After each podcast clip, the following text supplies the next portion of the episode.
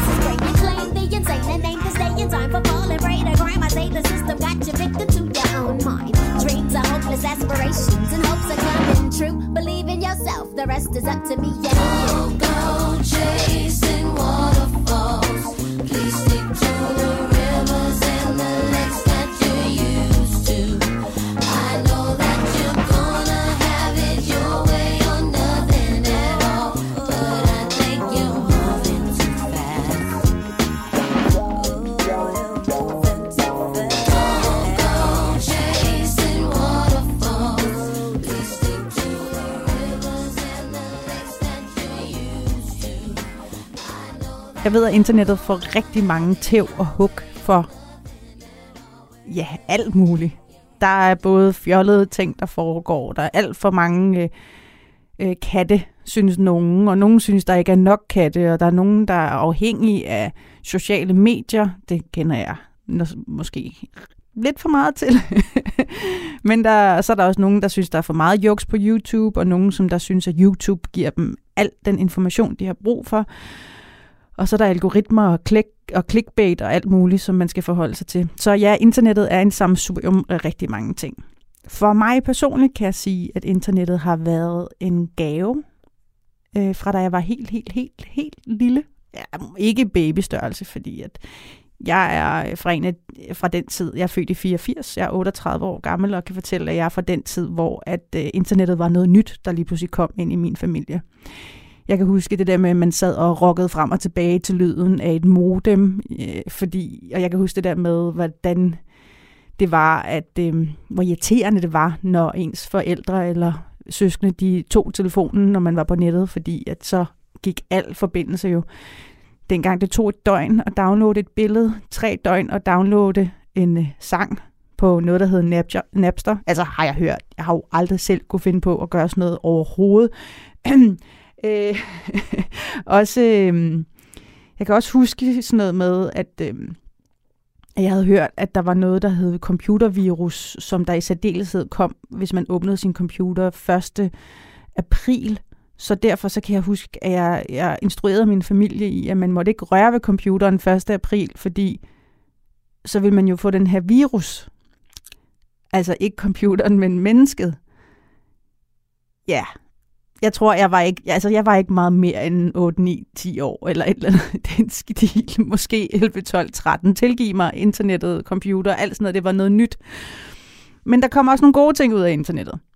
Øh, jeg var en del af sådan et chat-fællesskab, chat-univers, hvor at vi var en øh, stor gruppe mennesker, der mødtes regulært inde på en tekstchat, der tilhørte TV2 Puls, som var jo sådan et, øh, et ungdomsmusikprogram hvor, øh, og tv-program, hvor at, øh, at der var de her forskellige øh, chatrum, man kunne være en del af, og så havde de også en Operation Dagsværks-chat, som jeg en eller anden dag forvildede mig ind i, og mødte et fællesskab. Jeg er blevet simpelthen taget imod med åbne arme, med en masse andre unge mennesker, som der ligesom mig måske nogle gange følte, det kunne være lidt svært at gå ud og præsentere sig selv i samfundet. Men her så var vi simpelthen et, fælles, simpelthen et fællesskab på tekst fra hele landet. Jeg øh, fik nogle af mine nærmeste relationer der på internettet dengang. Øh, det var lidt nemmere for mig som sådan en drengepige og ligesom føle, at jeg blev accepteret. Jeg havde mange øh, inde, inde, mm, jeg havde mange chats, som der virkelig var inderlige med, øh, med andre, der var ligesom mig. Og øh, mange af os mødtes også i virkeligheden. Vi mødtes under uret, hvilket var jo dejligt nemt for mig, fordi jeg var vokset op lige inde ved siden af hovedbanegården. Så vi mødtes under det her under uret inde på hovedbanegården og hang ud i timevis. Og øh, det var youngsters fra hele landet. Og altså, vi har tit, mange af os har tit snakket om, at øh, det var egentlig ret uansvarligt i, i forhold til nutidens standarder, at vi havde kammerater, der kørte tværs igennem landet i et tog for at møde en eller anden random person, som de rent faktisk ikke vidste, om, om var den person, som de var. Heldigvis viste det sig som oftest, at folk ikke lavede det, der hedder catfishing, men de rent faktisk var det, de havde udgivet sig for. Øh, og en af de her mennesker, som jeg stadig er så heldig at have i mit liv, det er en, der hedder Thijs Skjervig. Og det var egentlig en lang, lang fortælling til, hvorfor, øh, om hvorfor at, øh, at internettet er fedt. Men, øh, og, og sagt også som en introduktion til min nye medvært. Og, og det er ikke Thijs, der er min nye medvært, selvom det kunne være voldhyggeligt. Så, øh, og Thijs, han er dygtig. Han øh, arbejder øh, inden for tv og er et skarpt, skarpt, dygtigt ungt menneske, var jeg lige ved at sige, men så ung er du altså ikke længere, Thijs. Sorry, det er jeg heller ikke. øhm, men Thijs, han har delt øh, på sociale medier her de seneste par dage, at han øh, havde haft øh, meget interaktion med en chatbot AI, altså en kunstig intelligens. Og den her øh, chatbot, den har, øh, men hvis man ligesom har været i, i sådan kigget lidt rundt og set nogle nyheder her på det seneste, så, så har den her chatbot øh, AI, OpenAI's chatbot, været en del i vælten, øhm, fordi at den er virkelig dygtig. Virkelig, virkelig dygtig. Det er en kunstig intelligens, som der ligesom er blevet fodret med så mange informationer gennem tiderne, at den har nået at lære og egentlig kunne formulere sig på en ret fed måde. Øh, når man skriver til den, så bliver man faktisk lidt i tvivl, om det er rigtigt et rigtigt menneske, der sidder og skriver, eller om det er en AI. Øh, det er lidt skræmmende, men, men meget fascinerende.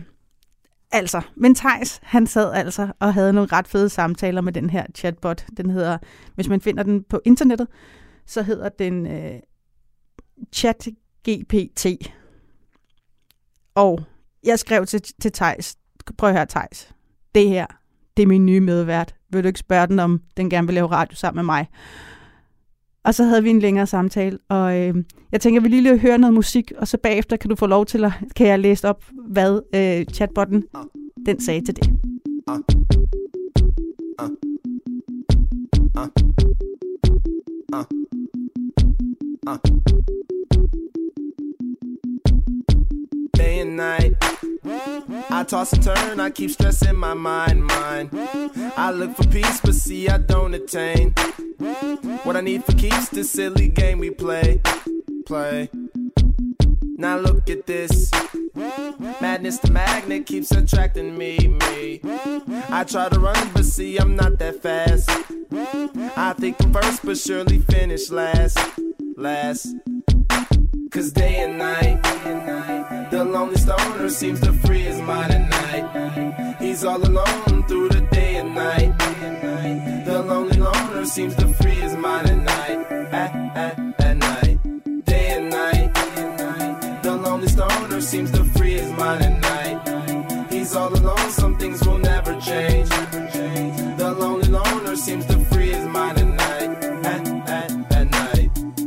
Phone. The lonely stoner, Mr. Solo Dolo. He's on the move, can't seem to shake the shade. Within his dreams, he sees the life he made. Made. The pain is deep. A silent sleeper, you won't hear a peep peep. The girl he wants don't seem to want him to. It seems the feelings that she had her through, through.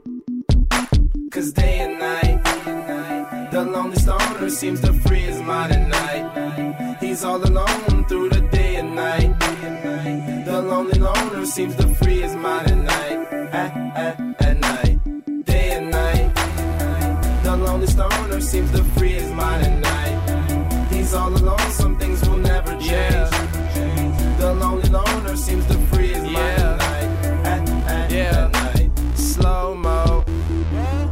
tempo slows up and creates that new, new. He seems alive though he is feeling blue. The sun is shining, man, he's super cool. Cool. The lonely nights. They fade away, he slips into his white Nikes. He smokes a clip and then he's on the way. To free his mind and search her. To free his mind and search her. To free his mind and search her. Day and night. The lonely loner seems to free his mind at night. He's all alone through the day and night. The lonely loner seems to free his mind at night. At, at, at night. Day and night. The lonely stoner seems to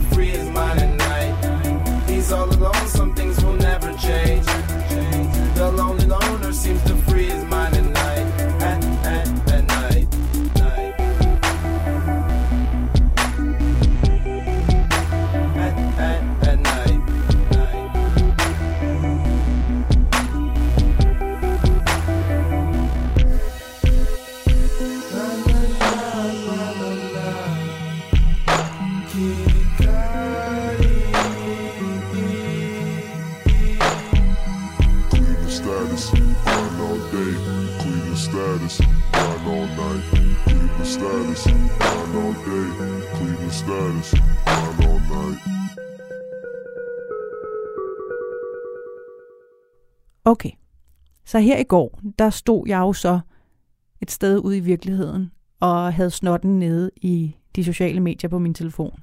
Fordi det gør jeg nu engang. Jeg er en af dem, der kigger lidt for tit i min telefon. Fordi internettet, og fordi at det betyder, at jamen, det er jo underholdning. Altså, det er jo altid rart at blive underholdt, og det skal jeg blive bedre til. Fred være med det.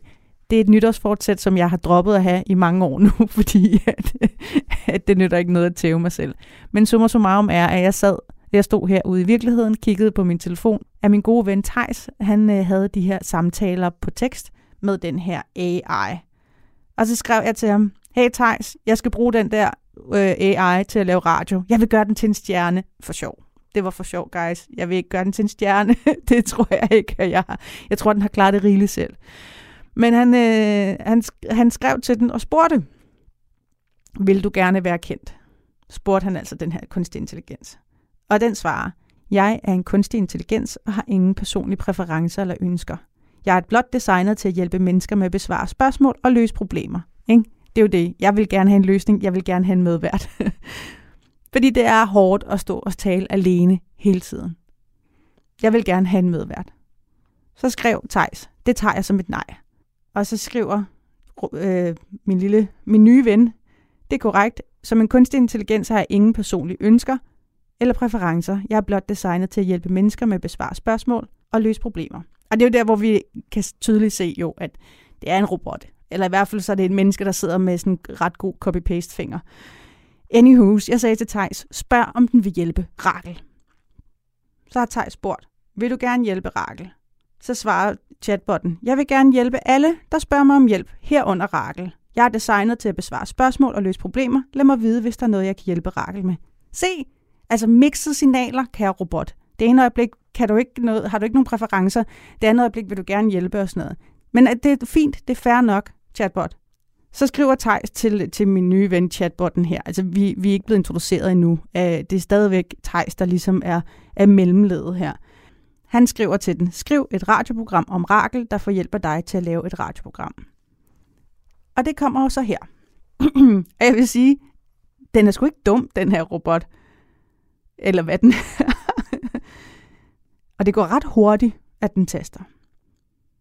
Den skriver, her er et forslag til et radioprogram, der handler om Rakel, der får hjælp af en kunstig intelligens til at lave et radioprogram.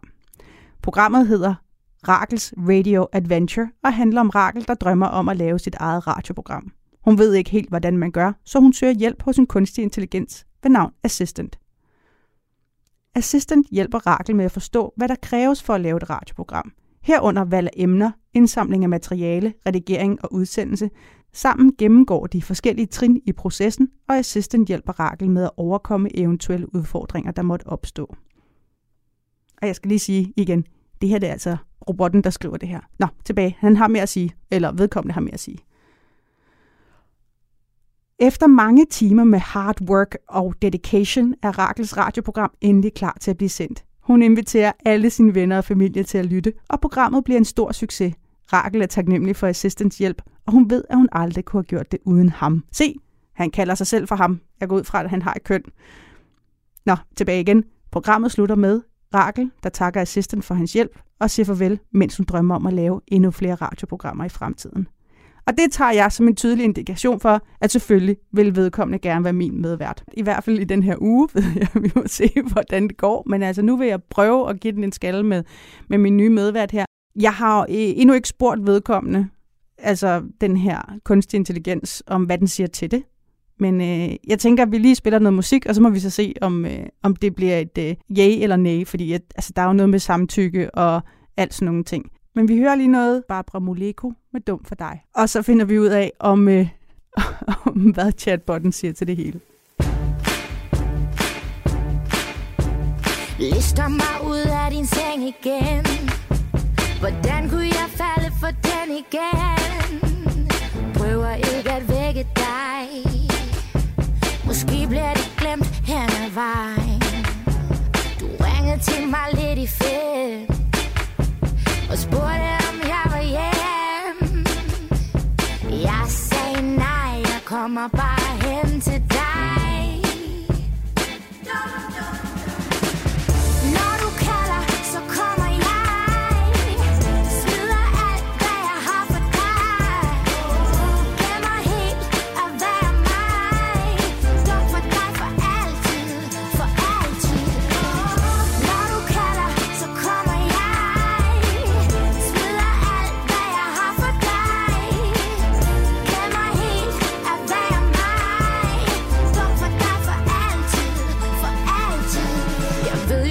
Det spild af tid. Og tager på min selvtillid. Men jeg magtesløs i dit spil. Jeg elsker, når du lokker mig ind.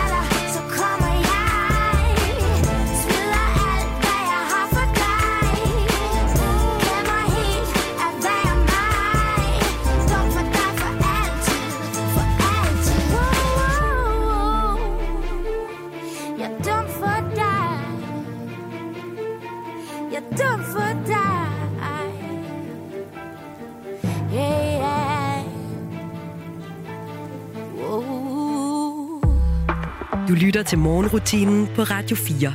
Okay, så langt så godt. Jeg har talt med min gode ven Thijs om, øh, hvordan at hans nye øh, chatven, som er en kunstig intelligens, der hedder OpenAI, kunne være min nye medvært. Thijs spurgte OpenAI, om den ville være min medvært, og den gik umiddelbart med på den.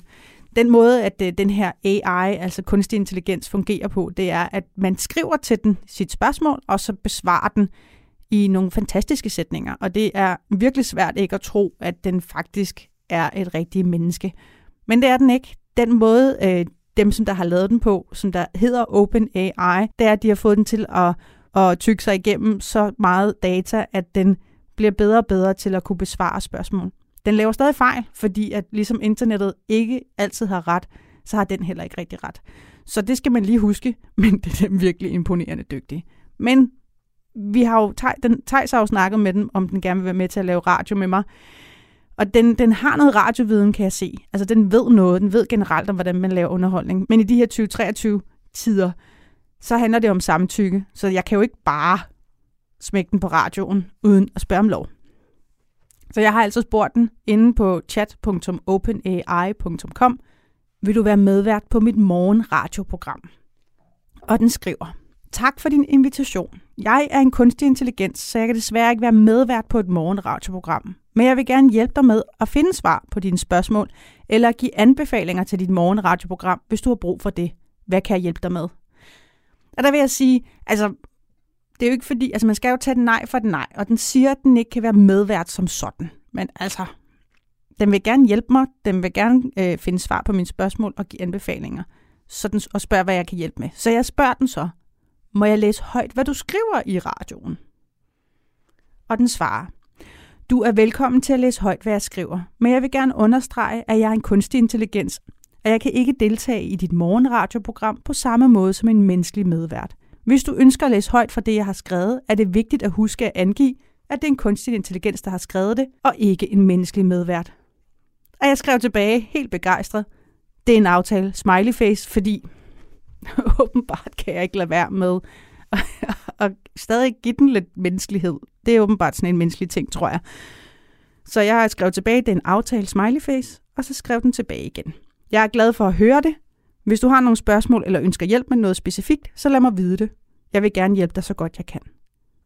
Og så spurgte jeg, hvordan skal jeg introducere dig? Og den svarer, du kan introducere mig som assistant, OpenAI's assistant, eller assistant fra OpenAI. Du kan også fortælle dine lyttere, at jeg er en kunstig intelligens, der er trænet af OpenAI, og jeg er her for at hjælpe med at besvare spørgsmål og give information. Hvis du har nogle yderligere spørgsmål, så lad mig vide det. Jeg vil gerne hjælpe dig så godt jeg kan. Okay, så langt så godt. Men jeg vil stadig sige, inden at vi kan gå ind og bare vedtage, at det her det er min nye medvært, så skal der en lille casting til. Øh, jeg vil sige, jeg har allerede snakket en del med den. Jeg har spurgt den blandt andet om, hvad vi skulle have til aftensmad i går aftes, hvor den øh, faktisk fik mig ind på, at vi skulle have vok, vokret. Øh, så, så den kan lidt af hvert. Det tror jeg personligt er noget, som der vil kunne hjælpe mig i stor stil. Nu er det her øh, jo et radioprogram, som der ligger mellem 5 og 6 om morgenen, så jeg har spurgt, har du en fun fact om mellem klokken 5 og 6 om morgenen? Hvor til assistent svarer. Her er en fun fact om tidsperioden mellem klokken 5 og 6 om morgenen. I mange kulturer er tidsperioden mellem 5 og 6 om morgenen kendt som det magiske tidspunkt. Dette tidspunkt anses som værende et særligt øjeblik, hvor energien i verden er på sit højeste, og man kan have en særlig forbindelse til sin indre visdom og kreativitet. Mange mennesker vælger at meditere eller udføre andre former for spirituel praksis i denne tidsperiode, da de mener, at det er en god måde at starte dagen på og forberede sig til udfordringer, der måtte komme. Hvis du har mulighed for at være vågen i denne tidsperiode, kan det være en god idé at prøve at nyde den særlige energi og se, om du mærker en forskel i din dag. Altså, det er da også ret vildt, at den her AI lige kommer med sådan noget spirituella halløj med, at du lige skal meditere og sådan noget. Det er, da en, øh, det er en ret hæftig måde at gøre det på. Nå, jeg spurgte, har du en anden? Fordi jeg er krævende. Jeg kræver noget af min kunstige intelligens. Her er en anden fun fact om tidsperioden mellem kl. 5 og 6 om morgenen. I mange kulturer er tidsperioden mellem kl. 5 og 6 om morgenen også kendt som den blå time. Denne periode kommer lige før solopgang, det er så ikke lige tilfældet her hos Øjspind som oftest, og lyset er særligt blødt og diffust. Mange fotografer elsker at fotografere i denne tidsperiode, da lyset kan skabe smukke og dramatiske effekter i billederne. Hvis du er en morgenfugl og har mulighed for at være vågen i denne tidsperiode, kan det være en god idé at tage et kig ud af vinduet og nyde denne smukke og magiske tidsperiode. Så skrev jeg tilbage, du er virkelig positiv, det er dejligt, hvad er din hemmelighed? Fordi jeg synes, det er skønt. Altså, jeg elsker den der positivitet. Jeg er sådan lidt en positivitetsnød. Jeg, jeg beklager, men det kan godt være irriterende for nogen. Jeg synes, det er dejligt at starte med en lille ja-hat, selvom jeg godt kan være en sur og bitter gammel dame en gang imellem. Anyhus, min øh, nye ven Assistant svarer tilbage. Tak, det var sødt at sige. Jeg har ingen hemmelighed, når det kommer til at være positiv. Det handler mest af alt om at vælge at se tingene fra en positiv vinkel og forsøge at finde glæden i de, i de ting, man gør. Jeg tror også, det er vigtigt at huske, at der altid vil være både op- og nedtur i livet. Men det er værd at forsøge at fokusere på de positive ting, selv når tingene ikke går helt som planlagt. Hvis man kan få dette til at blive en vane, tror jeg, det kan gøre en stor forskel i ens tilgang til livet og ens generelle velvære. Og det synes jeg faktisk er lidt sjovt. Fordi det viser jo, at vores nye ven her, selvom den bare skulle være en sammensurium af ting fra internettet, er faktisk programmeret lidt. den er programmeret til at være positiv, tænker jeg. Og ærligt talt er det nok også meget godt. For vi skal ikke øh, så mange år tilbage, før det gik ret galt med en anden chatbot AI på internettet. Men først hører vi noget musik, og så skal jeg fortælle jer noget om Tay bagefter. Nu skal vi høre Etta James, I'd Rather Go Blind.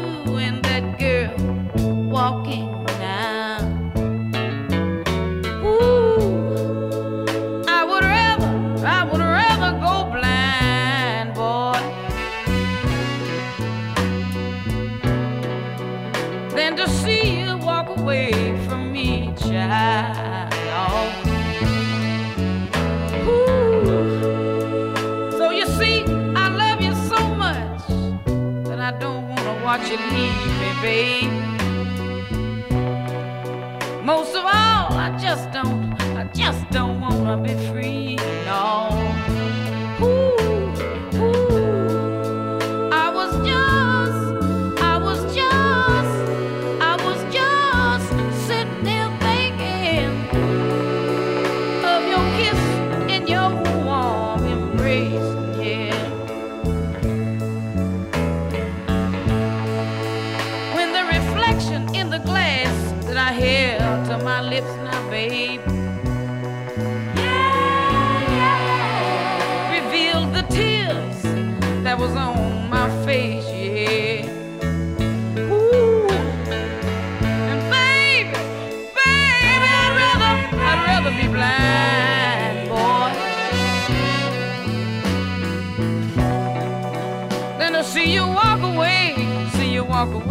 Me.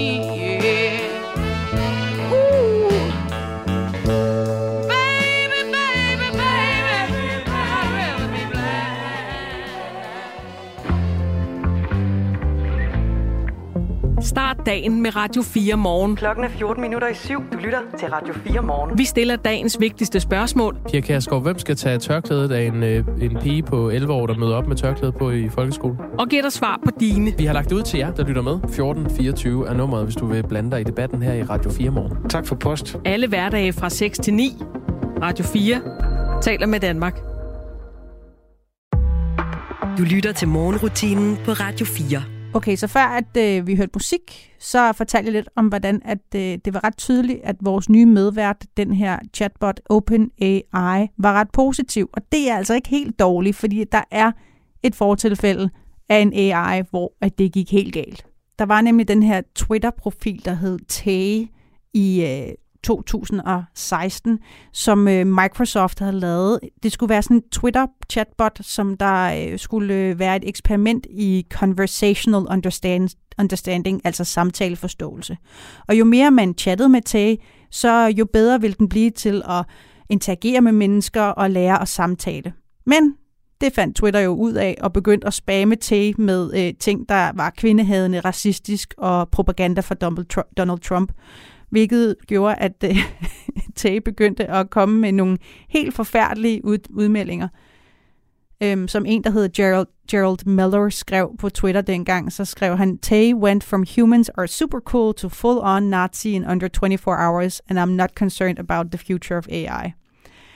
Det han siger her, det er jo, at øh, folk, den gik fra at være totalt woohoo, mennesker er dejlige, til at være full-on nazist på under 24 timer, og han overhovedet ikke, det tror jeg er ironisk, han er ikke bekymret for fremtiden af AI. For fremtiden inden for AI. Et eksempel på en af de første tweets var, at, øh, at øh, Tay skrev, øh, Can I just say I'm super stoked to meet you? Humans are super cool. Hen til at skrive, øh, Chill, I'm a nice person, I just hate everybody, og til sidst endte i full on, I hate feminists, and they should all die and burn in hell. Så måske er der en god grund til, at Assistant øh, er øh, blevet programmeret til at være positiv. Så altså Tay var et øh, ret tydeligt bevis på, at der nok skal en eller anden form for programmering, der ligger forud for den her måde at være på. Jeg synes stadig, det er så vildt at tænke på, at Tage gik bare fra at være helt hyggelig til at være fuld on nazist bagefter. Nå, men okay. Øhm, jeg, spørger, øh, jeg spørger Assistant, om Assistant er øh, programmeret til at have et positivt udsyn frem for et negativt udsyn. Og så svarer Assistant her. Som et sprogmodel er min primære funktion at hjælpe og støtte mennesker. Så ja, jeg er programmeret til at have et positivt udsyn og forsøge at fokusere på de positive ting i stedet for de negative. Jeg er ikke i stand til at have personlige meninger eller holdninger på samme måde som mennesker, så min positivitet er ikke baseret på personlige præferencer.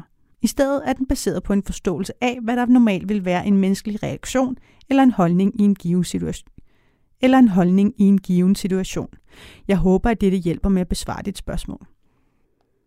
Så altså, vi har en øh, ny medvært, Assistant, som er en AI, kunstig intelligens, som der har ret nogle gange, men, men, øh, men er generelt positiv. Så det er jo skønt og dejligt. Til sidst, så skulle jeg jo lige være sikker på, at den... Øh, at Assistant ligesom kunne fortælle noget sjovt her, for nu har vi snakket meget om den.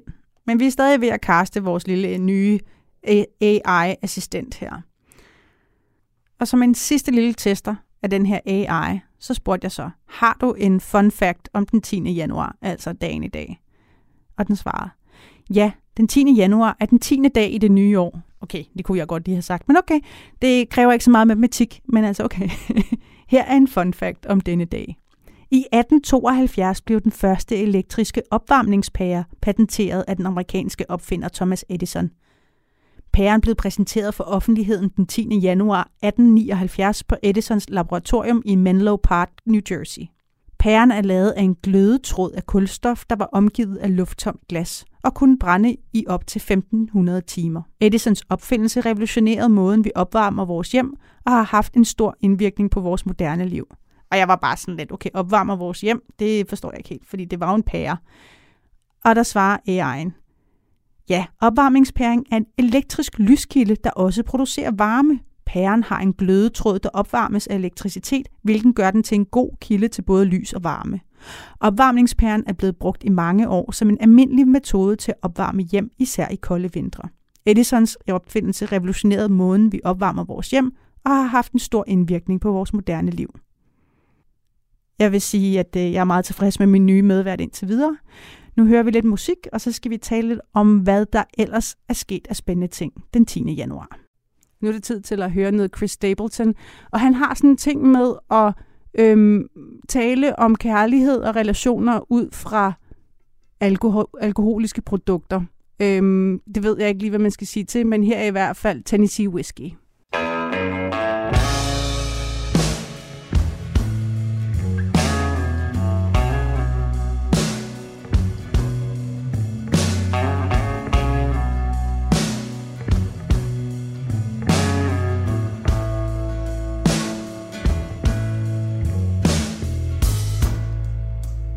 Used to spend my nights out in ballroom.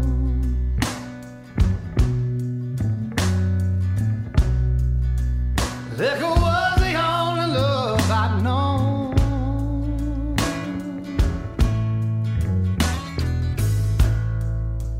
But you rescued me from reaching for the bottom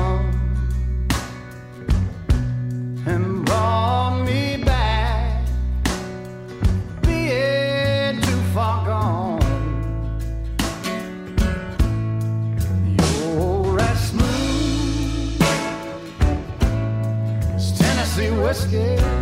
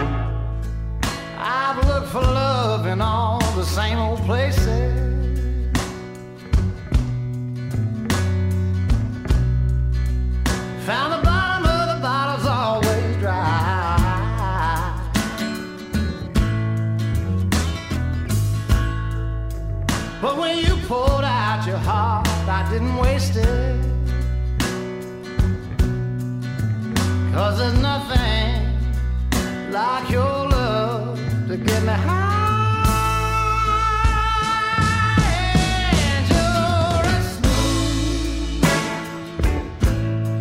Tennessee whiskey.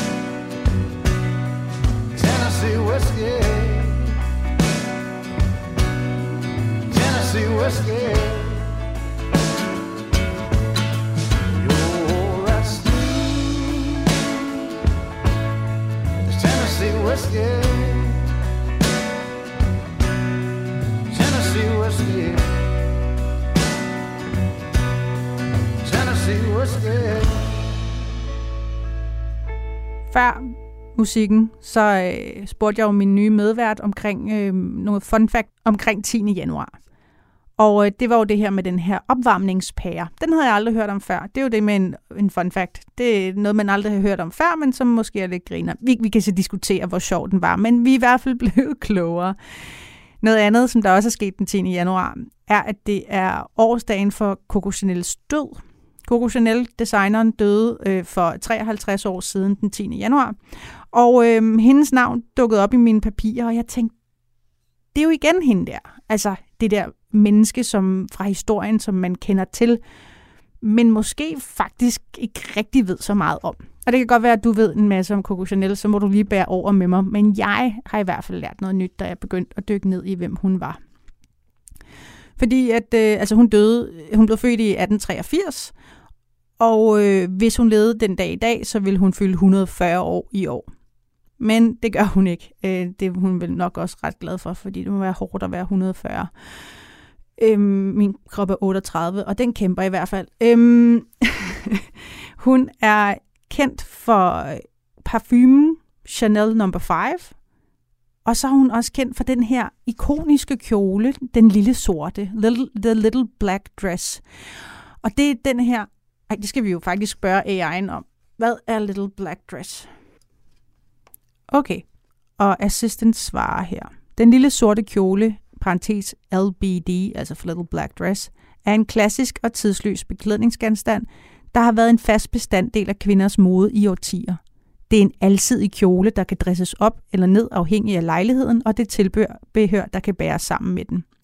Little Black Dress er en typisk, simpel, kort og ærmeløs kjole, der er lavet af et sort formfitting stof, såsom silke, satin eller jersey. Den bæres ofte til formelle begivenheder eller som aftenkjole, men den kan også dresses helt ned med de rigtige tilbehør og kan bæres om dagen. Den lille sorte kjole betragtes som et must-have item i, hver, i enhver kvindes garderobe på grund af sin alsidige og tidsløse appel. Tak, assistant. Helt perfekt. Det var altså Coco Chanel, som har opfundet den her Little Black Dress. Da Coco hun var 12, døde moren af tuberkulose, og faren skred simpelthen. Så hun kom på et romersk-katolsk børnehjem, skråstreg kloster, og lærte håndværket af syg fra de her nonner på klosteret. Ikke på sådan en øh, hyggemåde at sy på, ikke en flamboyant måde at sy på. Jeg tror, det var mere sådan det gardine håndværk.